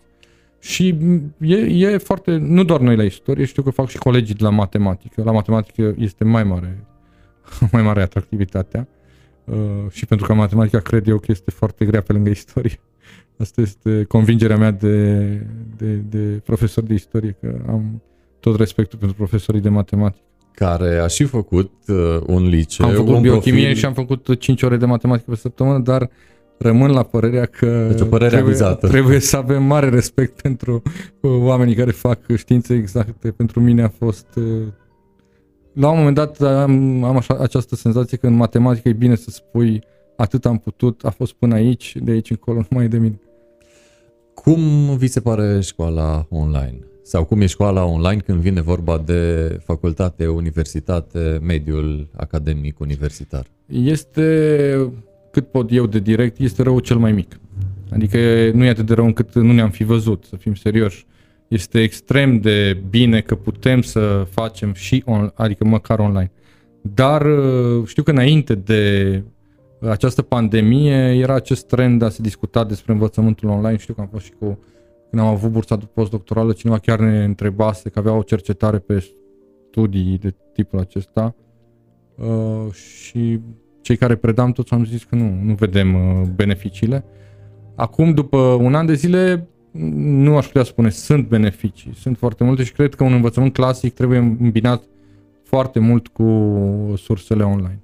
Beneficii sunt pentru lumea aceasta virtuală, dar uh, pentru învățământul din, cred că din toate domeniile, nu mai spun de cei care au uh, practic în laboratoare, dar pentru învățământul acesta din domeniile științelor umaniste, mai ales uh, uh, în științe politice, în istorie, în relații internaționale, acolo unde ideile contează foarte mult și perspectiva personală poate fi una total diferită, adică nu sunt științe exacte, a nu dezbate și a nu vedea reacțiile studentului când se miră, când dă din sprâncene, când e atent și când nu e atent, cum este în online, asta pentru mine nu. Eu personal nu sunt deloc uh, încântat de, și nu știu cine este, cu toți colegii cu care am vorbit spun asta, dar, uh, repet, uh, sunt beneficii din lumea asta virtuală pe care nu le putem nega.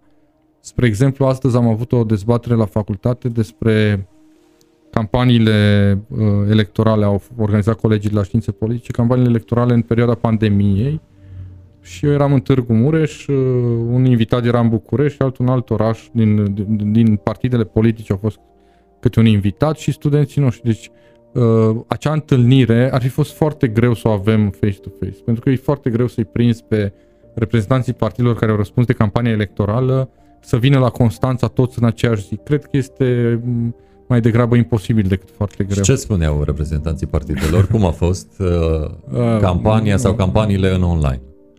Bun, acum depinde. Cei din USR erau mulțumiți pentru că ei au spus că așa s-au constituit ca un partid Facebook și așa. Uh, cei de la PMP care au și ratat Parlamentul la 4,93% și care l-aveau pe Traian Băsescu locomotivă și mizau probabil mai mult pe tipul acesta de întâlniri, uh, a fost că i-a, i-a afectat, da, i-a afectat, evident. Iar mai era cei de la, de la PSD a anunțat că vine și nu a venit. Cel de la PNL, ei, uh, fiind un partid mare, spun că s-au adaptat și acestei situații și că a fost o provocare, dar uh, totuși, uh, că au, totuși că având un partid tradițional are, are structuri în teritoriu. în teritoriu, în orașe, în comune, în sate și așa mai departe, pentru ei a fost la fel o pierdere. Deci, evident, cine a avut de câștigat era tipul de partide noi cu tineri foarte adaptați. Dar ă, asta e viața. Apropo de nou, ă, m-aș duce la vechi. Ce părere aveți de partidele care au ă, dispărut, vor mai reapărea ele pe eșicherul politic românesc, să zicem un PNCCD? Îl vedeți în stare? Nu. Nu, aș putea explica, dar uh, bun, poate că va fi un, un, tip, un nume de partid, uh, în primul rând că uh, soarta PNCCD-ului, după părerea mea, a fost una de foarte tristă. Deci după ce au ieșit din uh, CDR, uh, mă rog, după ce CDR-ul a S-a încheia, a încheiat cum a încheiat cu Emil Constantinescu în 2000 și s-a spulberat așa, uh, s-a spart. PNCCD a avut o soartă destul de tristă pentru că a fost uh, preluat de oameni care nu știu dacă au avut neapărat interesul de a-l revigora și să nu mai zic că astăzi este ajuns pe mâna lui Aurelian Pavelescu care știți, era la un moment dat o formulă despre un partid, nu vreau să fiu rău, dar acum pare nici uh, creștin, nici democrat. Știți, deci țărănesc nu mai zic, dar nici creștin, nici democrat. Deci nu, nu, nu cred că va, că are șan- mai mult un partid are o anumită un anumit electorat și o- un anumit electorat o perioadă și o anumită memorie acel electorat. Care se Acum, pierde în timp. Care evident se pierde, se pierde în timp. Adică Se pierd și oamenii care... evident și constituie electoratul ăla. nu știu cine asociază astăzi PNCCD-ul cu un uh, partid uh, istoric care ar putea uh, reveni, adică ce, ce limite de vârstă mă gândesc care ar fi așa o forță să spună da, sigur că noi eram copii, dar cu siguranță uh, există o generație care poate confirma că acel partid a avut persoane, bun, noi știm, adică nu, nu trebuie să, dar pentru cei tineri cineva ar trebui să le explice, pentru cei tineri a le vorbi despre uh, Corneliu Coposu ar fi cam cum am discutat noi despre Iuliu Maniu și Ionel Brătianu, adică doar din cărțile de istorie mai pot uh, afla și să vadă eventual imagini cu, uh, cu domnia sa. Deci e, e extrem de greu să revigorezi ceva care, repet, a fost uh, compromis uh, moral, după părerea mea. Deci PNCCD-ul, ua- personalitățile din PNCCD care au făcut închisori și cele care, și tineri foarte capabili care au fost în jurul lui Corneliu Coposu n-au nicio vină, că spunem asta, dar astăzi, până unde a ajuns astăzi, după părerea mea, nu. Nu mai, nu, nu văd cum. Și de la cele vechi mă întorc la cele noi. Uh, Să fie cele noi uh, precum un val, un val care trece, pentru ca mai apoi să rămână cele două mari tradiționale, unul roșu și unul galben. Bun, asta Sau- Sau... depinde de partide și de, deocamdată, USR-ul, dacă la el vă referiți, Evident. este, USR-ul este deja la, un, la al doilea mandat în, în Parlament, deci are șansa să, sau mă rog, o șansa cu siguranță o are să se întărească, pentru că s-a dovedit că nu este doar așa o bătaie de vânt, n-a dispărut după un, după un mandat în Parlament, mai mult s-a întărit și este la guvernare. Sigur că mai avem nou aur, care trebuie să confirme, să nu se uh, distrugă, nu știu dacă trebuie, nu știu dacă e bine, dar vorbind strict uh, obiectiv și politic, nu ș- a confirmat deocamdată. Au uh, produs surpriza, dar uh, uh, să vedem dacă peste câțiva ani mai rămân în Parlament. Uh, pentru USR, s- pra- partidele vechi au acest avantaj, că ele au învățat să se Adapteze. să se adapteze și sunt foarte conservatoare în anumite domenii. Exact asta spune astăzi reprezentantul PNL, că un partid mare deja știe că are anumite compromisuri de făcut pentru a rezista pe piață. Nu are uh, bucuria USR-ului sau avantajul, sau nici nu-și dorește măcar să spună noi nu luăm traseiști, noi uh, renunțăm, la- vrem numai oameni noi, dar este un preț pe care și-l asumă un partid vechi și rămâne acolo la guvernare. Nu mai zic de PSD care uh, de multe ori i s-a cântat uh, Prohodul. Prohodul, dar e tot cel mai mare partid din uh, Parlament. Deci partidele vechi au învățat foarte bine că memoria e scurtă la oameni, că să zicem campaniile electorale se fac în ultimul an și se fac investițiile și asta deja se vede că sunt, uh, sunt uh, adaptați. Partidul, uh, dacă ne referim la USR, nu e o, cum să zic, USR-ul poate să devină un, fie ceea ce este, un partid de 15% cu care se face guvernarea dacă este pe dreapta, să zicem, poate să dispară și asta este o variantă încă deschisă pentru un partid nou. Doar câteva scandaluri mari ar trebui și pentru un partid de tineri care nu acceptă sau care ar avea unii dintre ei chiar radicali, e, e loc și de așa ceva, dar în același timp sigur că poate deveni, m, ca să iau așa un exemplu la care mă gândesc, în pa- atunci când în perioada interbelică uh, când a apărut Partidul Laburist în Anglia, uh, liberalii au devenit locul 3 în Anglia. Deci uh, și de atunci avem uh, trei partide mari. E, uh, e loc și în România, și de trei partide, și de patru un, un, un sistem cu două partide, așa, în sensul în care nu revenim cumva la uh, secolul XIX, deci într-un cadru precum astăzi nu avem cum să avem. Deci tot timpul vor fi probabil două partide mari și 2-3 sateliți. 2-3 sateliți plus UDMR-ul. Deci uh, ceea ce este astăzi este cumva normal, după părerea mea, natural cumva.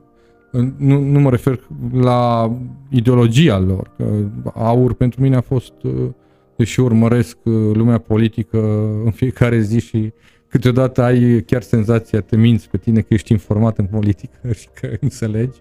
Pentru mine intrarea aur la scorul ăsta în Parlament a fost o surpriză cum rar am mai trăit. Este acest partid aur un uh, PRM reinventat, reîncălzit? Nu, nu cred. Cred că PRM-ul avea oameni care mai aveau, cum să zic, și cultură și uh, știau când să fie radical și de ce să, uh, știau când să fie uh, știau cum se poartă un discurs uh, plin de calomnii și radical și așa mai departe. Uh, în timp ce aur, uh, cred că este mai degrabă o, un partid în care este foarte greu să stabilești dacă oamenii aceia chiar știu ce vorbesc când, nu știu, se raportează, de exemplu, discursul acesta neolegionar sau așa mai departe. Pe Corneliu Vadim Tudor nu-l bănuiesc că nu știa ce înseamnă asta. Chiar știa. Chiar știa. Deci, în timp ce pe tinerii, din, pe tinerii, pe membrii aur, pe mulți dintre ei bănuiesc că doar preiau anumite teme populare pentru o anumită zonă a politicii și dacă îi întrebi așa un pic mai detaliat, nu cred că știu exact cu ce se...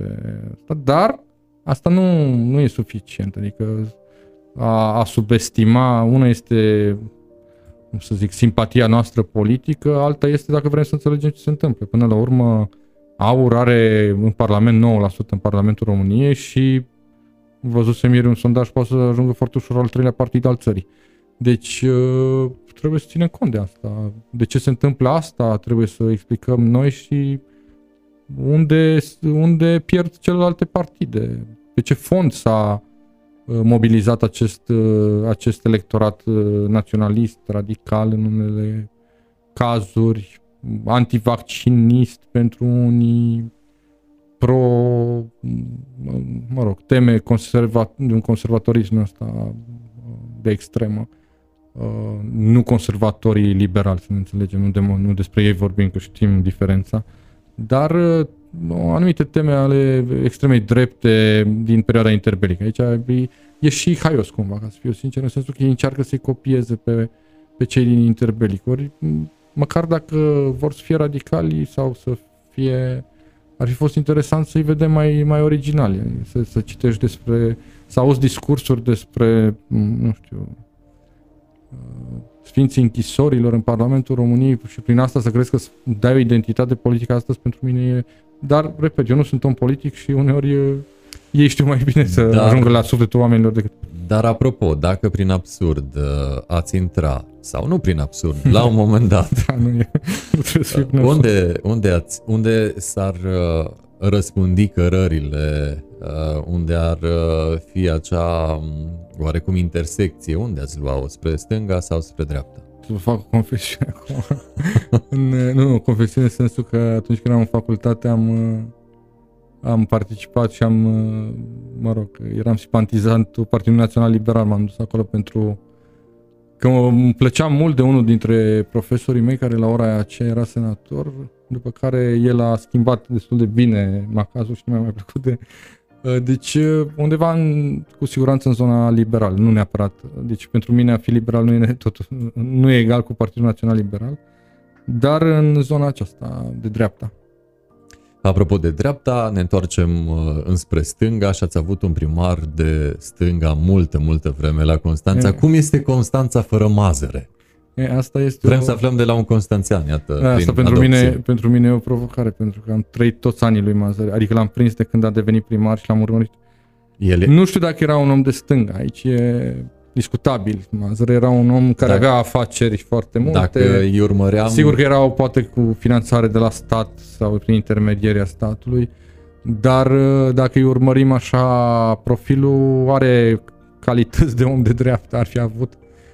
Uh, el a și început, de fapt, uh, undeva, a început la, a început independent, după care la PD sau invers, la PD și după aceea independent, după care a intrat în, în PSD. Uh, da, pentru, din punctul meu de vedere, acum vorbind uh, cât se poate de serios, uh, mai ales că atunci când am plecat din Târgu Mureș, a, a plecat, repet, a, a plecat din Târgu Mureș în Constanța este o, a aprobat două lumi. Deci a le vedea la vârsta la care ești foarte interesat după mine de politică, la 20 de ani, să zicem, uh, două lumi total, total diferite, alte teme de discuție. Aici se discută foarte mult despre aspectele etnice, Acolo culmea, deși sunt, uh, e o mixtură etnică, nu, nu are niciun fel de importanță.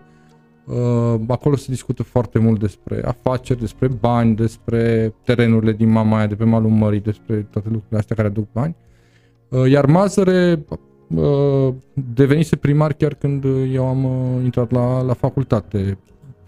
Plecând din Europa Centrală, cum îmi place mie să zic, în Balcani, de la Constanța la, de la Târgu Mureș la Constanța, pe mine mă uimeau uh, temele de discuție pentru că erau uh, mult sub nivelul din Târgu Mureș la acel moment, în sensul că oamenii îl votaseră pe Mazăre când el a fost votat în iunie-iulie și eu am mers la 1 octombrie acolo și se discuta pe...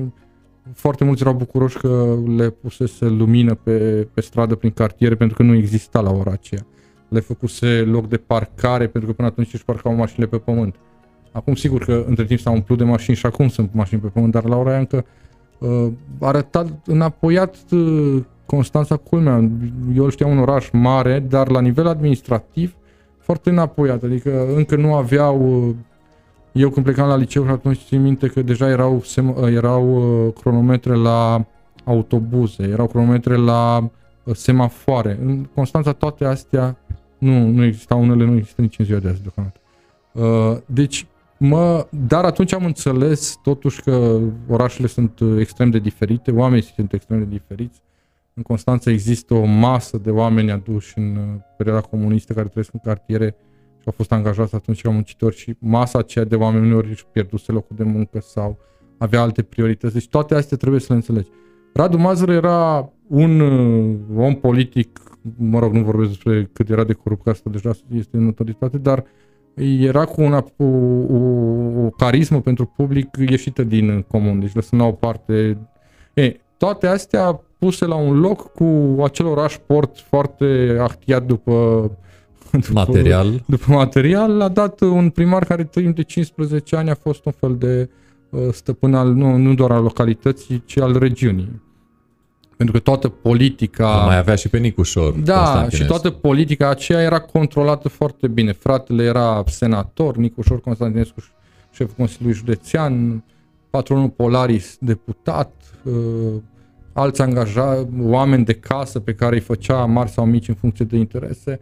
Și toate astea se văd. După 15, după 15 ani de, de, de administrație mazăre, Constanța a devenit un oraș extrem de prăfuit, nu mai spun că mergeam în Mamaia și eram student, tot malul lacului se vedea lacul, acum se vede așa un baraj de blocuri.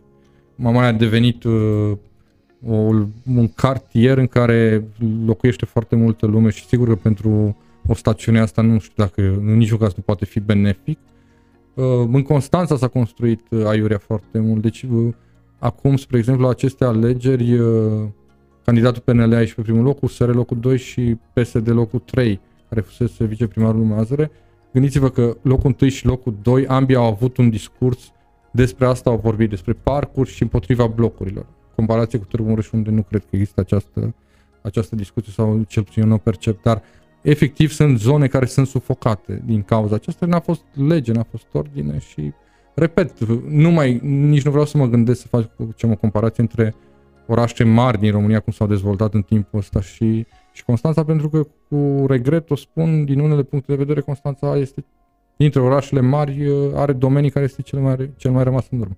Cum are locuri atât de frumoase precum centrul vechi și Marea și faptul că se renovează acum cazinou. A, ce bine. Și faptul că Palatul Regal din Mamaia s-ar putea să revină la autoritățile statului după ce a fost vândut ilegal în timpul administrației Mazăre. Deci toate aceste edificii și acel centru Art Nouveau și farmecul mării pe care Constanța îl oferă, astea nu au fost distruse. Deci unul dintre avantaje este că în zona aceea nu s-a, s-a distrus, ci pur și simplu au rămas în urmă și acum se refac.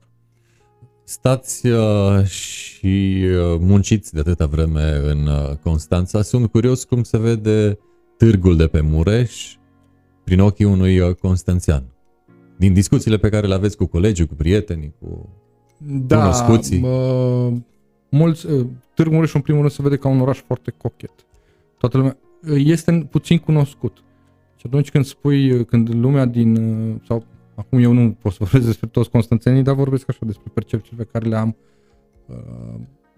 Cei mai mulți când vorbesc despre Transilvania vorbesc despre Cluj, Sibiu și mai nou Alba și Oradea. uh, nu mai, Brașov e orașul lor de munte De din totdeauna, munte, nu îl asociază neapărat cu o îndepărtată Transilvanie, dar uh, de aici din, uh, din zona noastră, din Ardeal, uh, astea sunt orașele, deci nu este foarte cunoscut, iar cei care vin în Târgu Mureș, uh, în, în niciun caz nu li se pare așa un oraș de vizitat. Și când ajung totuși și îl vizitează, sunt uimiți de cât de cochet este și uh, câte clădiri frumoase are multă lume, sigur, acum Palatul Culturii sau de, uh, de, de Biblioteca Telechi sau, mă rog, zoo, tot ce poate să fie la prima vedere de impact pentru un, uh, pentru un Uh, deci, uh, în primul rând, asta, uh, asta pot să spun că este perceput ca un oraș extrem de cochet prin arhitectură și prin, prin cum este el organizat. Apoi există lumea aceasta culturală care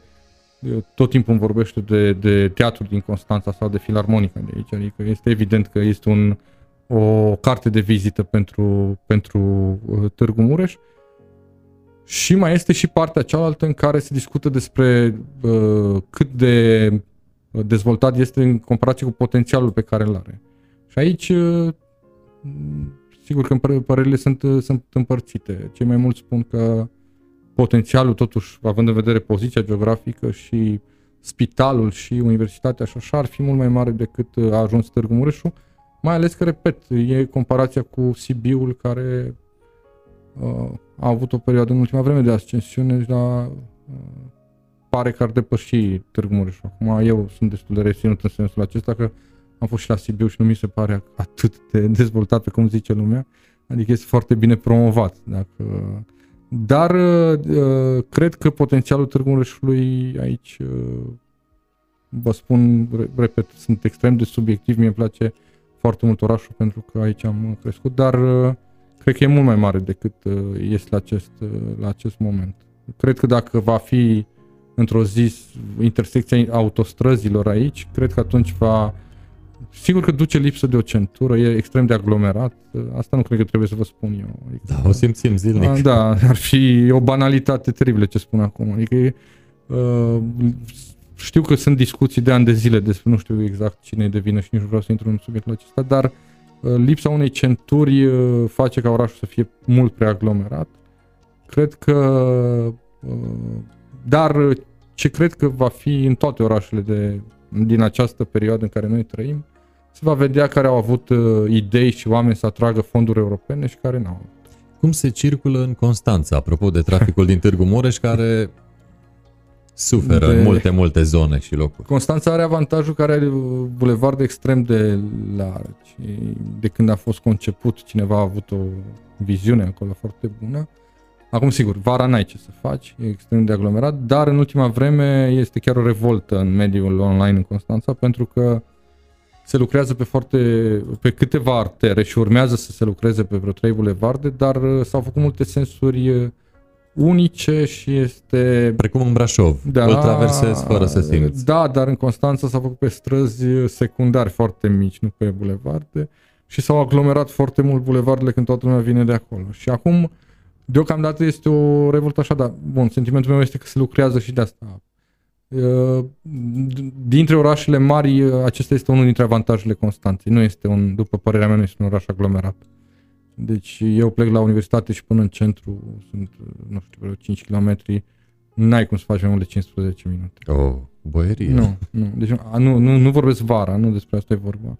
Nu, nu. Pentru că, repet, atunci, atâta timp cât ai un bulevard care intră dinspre Forie și iese în Mamaia și altul care intră dinspre Ovidiu și te duce până în piața, deci cine se uită de sus, așa la oraș, va vedea că are câteva artere extrem de bine gândite. Repet, cred că cineva un urbanist cândva a gândit foarte bine lucrul acesta și bă, se, se circulă în viteză. Asta e o problemă pentru că sunt foarte multe accidente. Am vorbit de Târgu Mureș, de Constanța, uh, cred că vă simțiți în ambele acasă, dar totuși unde înclină balanța și cu ce procente? Înclină în Constanța. înclină în Constanța pentru că când ați, uh, scuze, pentru cacofonie, uh, mai devreme ați spus că muncesc în Constanța de 20 de ani. N-am simțit niciodată că muncesc. Asta, da, nu, nu asta a spus corect uh, termenul, pentru că sigur că am locul de muncă acolo, că dacă nu era, nu cred că rămâneam cu toată dragostea pentru mare.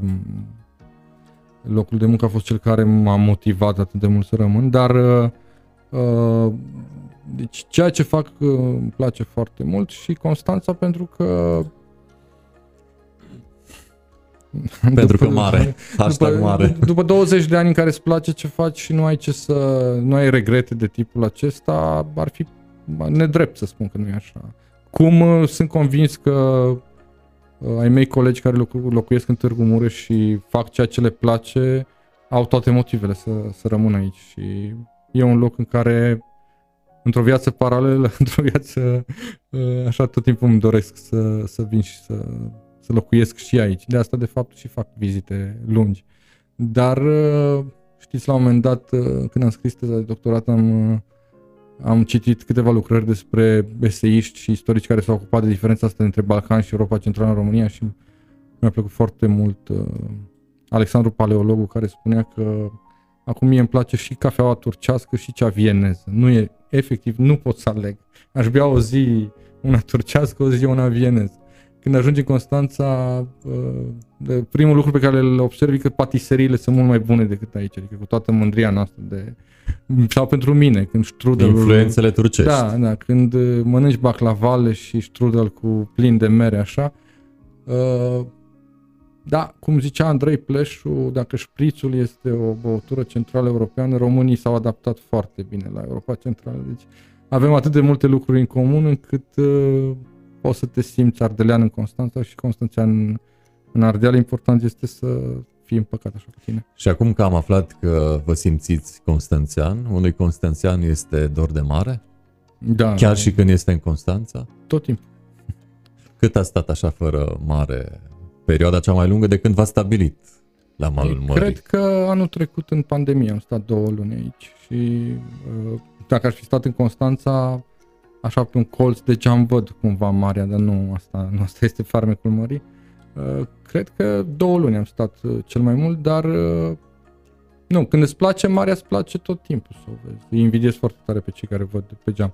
Am, când am stat în cămin, asta vă spuneam, când m-am mutat la Constanța, primul impuls a fost când am văzut un cămin în faleză în nord cu camerele, jumătate dintre ele, cu vedere la mare. Și atunci asta a fost un impuls teribil pentru mine. Și după aceea, într-adevăr, am stat în acel cămin șase ani. Uh, e, imaginea aia de dimineață a mării, de noapte, iarnă, vară, poți să o probez, uh, cum spune uh, scapă numele autorului în romanul Toată lumina pe care nu o putem vedea. Este despre o fetiță oarbă care spune la un moment dat că astăzi vreau să văd marea, mi închipui albastră dimineața, verde, verde la amiaz, portocalie spre azoriu seara. E, mă rog, citez din memorie. Dar ce voiam să spun asta este că n-am avut niciodată senzația că marea e aceeași. Marea este diferită la ore diferite, în anotimpuri diferite, în funcție de momentul din viața ta este diferită, poate să fie neagră de-a dreptul sau poate să fie azurie și așa mai departe. Sunt curios ce vă place să faceți atunci când nu trebuie să faceți nimic. Adică acele lucruri uh, care nu vin din obligație, ci pur și simplu din uh, plăcere. Asta în afară de privitul mării, care deja a fost ceea un light, ce... light motiv pe parcursul discuției. Ceea ce mare. cred că îi place oricărui om leneș să citească.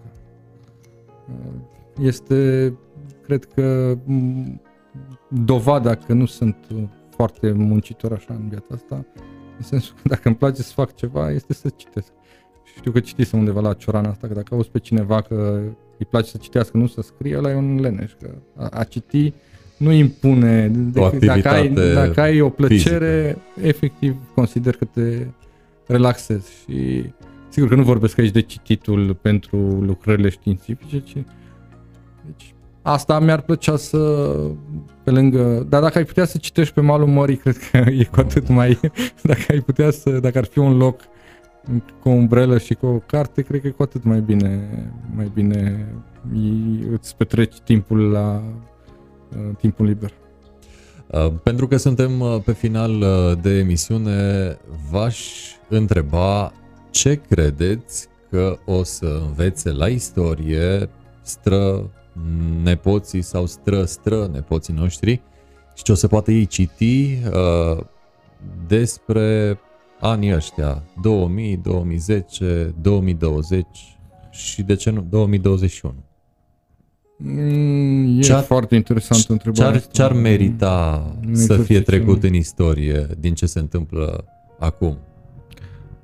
Da, e un bun exercițiu. Uh, cred că a descrie perioadele astea de tranziție este extrem de greu pentru istorici, chiar dacă ele sunt pașnice, nu avem uh, conflicte majore, nu au fost războaie civile, nu au fost războaie etnice și așa mai departe. Uh, ai putea spune că nici măcar nu, adică e greu pentru că nu prea ai despre ce să scrii. Nu. Deci este extrem de greu să surprinzi nuanțele prin care să redai adevărul pentru generații care nu le-au, n-au trăit. Deci, uh, în primul rând, asta cred că va fi descrierea acestei tranziții de la o lume comunistă în post-comunism la o democrație stabilă, nu aș spune stabilizată, nu este matură pentru că mai avem mult până să ne... Nici tranziția nu e terminată, depinde cum descriem această tranziție, dar uh, cred că uh, a descrie instituțiile de la ce au plecat, uh, schimbarea Constituției, schimbarea legii electorale, a sistemului de partide, este esențial pentru a înțelege de unde a plecat România și, și unde a ajuns. Apoi a, a descrie evoluția serviciilor secrete, a instituțiilor de tipul uh, CNSAS, care arată trecutul, uh, care ne-a uh, relevat documente despre trecutul comunist al generației părinților și bunicilor noștri.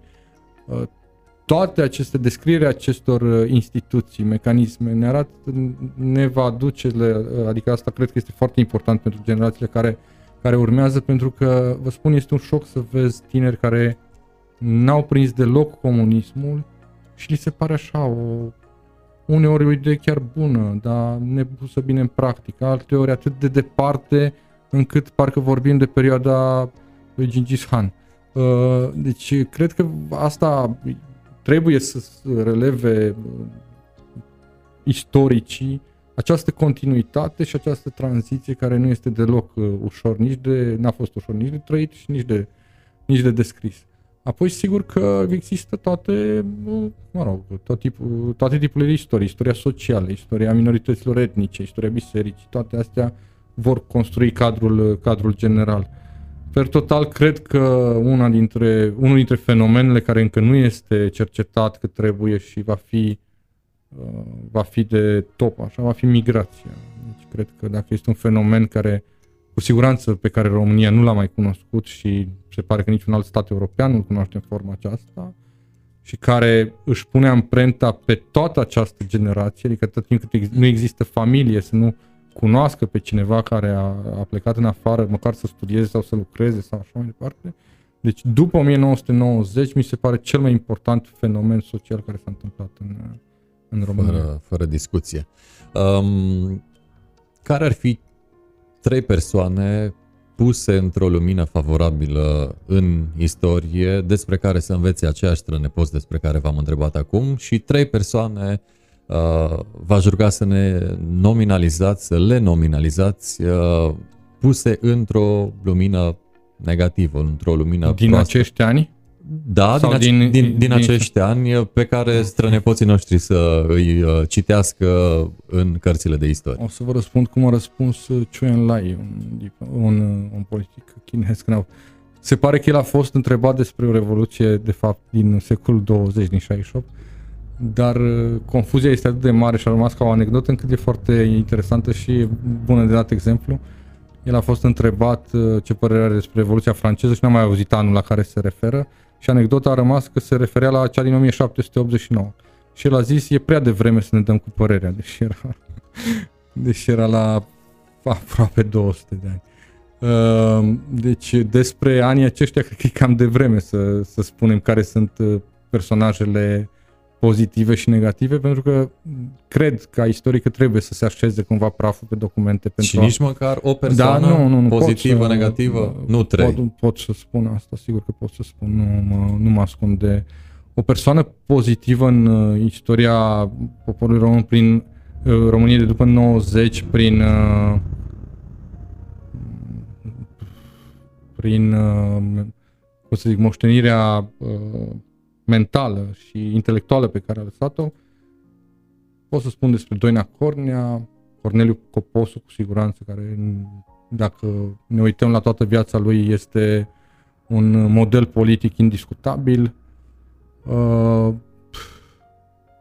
orice om politic care a crezut în libertate și a făcut închisoare, cred că ar avea multe de spus sau ar fi fost un model. Nu, nu vreau să mă refer aici la uh, cei care au crezut în extreme și au ajuns la închisoare, pentru că acolo e mai complexă discuția și nu vreau să... Dar uh, din zona aceasta a partidelor, a oamenilor care au crezut, crezut în libertate și au, uh, au fost în stare să-și dea viața pentru ea, cred că orice tânăr, adică aici nu spun ca istoric sau ca om pasionat de politică, ci cred că orice tânăr uh, ar vrea să-și ia un model de la Paul Goma la uh, Doina Cornea sau la uh, Corneliu Coposo, cred că ar găsi foarte multe elemente. Oricine citește curajul cu care oamenii aceștia au avut, uh, cu care au confruntat comunismul, deci pur și simplu o, o, o doamnă precum Doina Cornea care își punea la, putea fi oricând omorâtă, sau Paul Goma care scria lui Ceaușescu să-i se alăture în demersul lui împotriva comunismului, că nu e frică de securitate. Uh, deci toți oamenii aceștia cred că sau puțin câți au fost în România, cred că aceștia, acestea sunt modelele la care m-aș raporta. Iar din uh, așa negativ, uh, nu, nu pot să nu mă opresc la mineriade și la Ion Iliescu. Uh, și ne mulțumim cu un exemplu. De acolo, Apreciem. sigur că putem să dezvoltăm în multe, în multe sensuri, dar uh, altele pot fi cu nuanțe și așa mai departe. Dar, uh, după părerea mea, atunci când au fost omorâți uh, uh, tineri în piața universității pentru că aveau un crez și uh, pentru că pur și simplu vedeau altfel viața și pentru asta au fost chemați uh, minerii din Valea Jiului și folosiți pe uh, post de bâtă publică, politică, cred că, de, cred că parcursul României a avut mult de suferit atunci. Fără discuție și iată că vedem uh, repercursiunile. Domnule profesor, uh, mulțumim pentru prezență și vă dorim să vă întoarceți cât mai repede la valuri. Vă mulțumesc și eu și uh, în primul rând vă mulțumesc pentru, pentru invitație și Mare plăcere. Uh, sper ca toți, toți Târgu Mureșeni și toți tinerii și colegii mei și ai dumneavoastră să se bucure de acest oraș minunat și mai ales de oamenii din, din acest oraș care uh, pornind de la vecinii mei și până la colegii mei de clasă trebuie să recunosc că probabil că lor le datorez cel mai mult această nostalgie. Da, la care vă întoarceți uh, ca în a doua casă când da. vine vorba de, da. de Târgu Mureș. Uh, baftă multă, spor în toate uh, și uh, să ne vedem uh, când poate scoateți următoarea carte. Vă, mulțumesc. Vă așteptăm cu drag. Vă mulțumesc mult. Cu mare, mare plăcere mulțumim uh, și noi încă o dată. Am stat de vorbă cu Daniel Citirigă, conferențiar și prodecan al Facultății de Istorie și Științe Politice din cadrul Universității Ovidius din Constanța. Am fost live pe hms24.ro, de asemenea pe pagina emisiunii One to One. Am fost uh, live uh, și pe pagina mea personală, Ovidiu Mita, de asemenea pe grupul uh, Ești, era să zic din Târgu Mureș dacă încă nu, dar suntem și am fost live pe grupul Mureș 24 și de mâine încolo aveți și varianta de vlog în format HD pe canalul nostru de YouTube One to One și de asemenea în varianta podcast pe Spotify, acolo unde ne găsiți uh, cu uh, o căutare, simplă căutare, one-to-one by Ovidiu Mita. Și acesta a fost uh, one-to-one-ul de astăzi. Până data viitoare, spor în toate, numai bine!